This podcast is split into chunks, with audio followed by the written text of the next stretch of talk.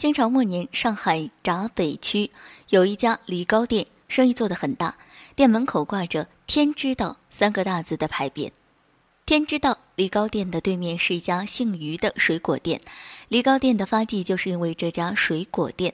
光绪八年，余家水果店从山东莱阳运动上海闸北区五十楼里，因为路途遥远，梨皮被颠破，经雨一淋，到达目的地就开始烂。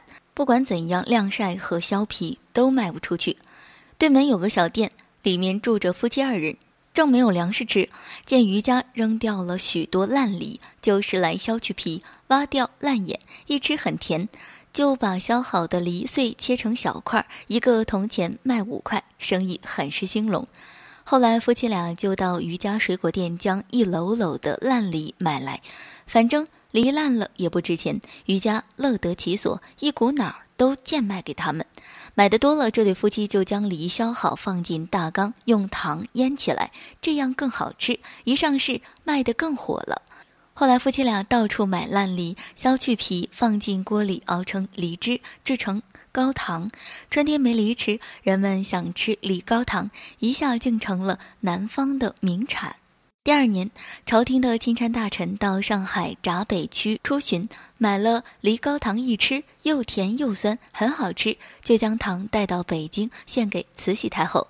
慈禧正咳嗽，之后觉得味道真好，便传旨叫夫妻俩进贡梨膏糖。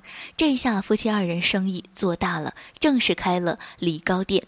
余家水果店老板暗自打探，终于知道这些梨膏糖是烂梨制成的。他既眼红又嫉妒，更怕得罪皇上，就在夜里写了一张纸，上写。天知道三个字贴在了夫妻俩梨膏店的大门上。第二天，这夫妻俩一看“天知道”三个字，愣了一会，就知道有人捣乱。男老板哈哈大笑说：“我正想起个字号，今天有人写了字号到门口，真是好极了。我家店里的梨膏糖，连皇上都吃过，他是当今天子，应该叫天知道。我就用这三个字当招牌。”他把招牌写得特别大。来看的人一问，知道皇上、太后都爱吃梨膏糖，这生意就更好了。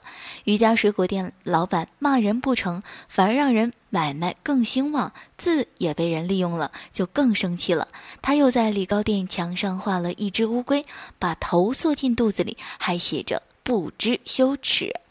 第二天，梨膏店夫妻俩一看，又是一愣，接着同声说：“咱们用乌龟。”当商标，梨膏糖能止咳，延年益寿，乌龟也是长寿的。从此，这个商标就成为了上海的驰名商标。什么叫聪明？能把每一次挫折和暗算都当成机遇，趋利避害。即便别人把你踩在脚下，也能趁人抬脚的空儿，抓着人家的鞋带儿起来，这才叫聪明，而且是聪明，一等的大聪明。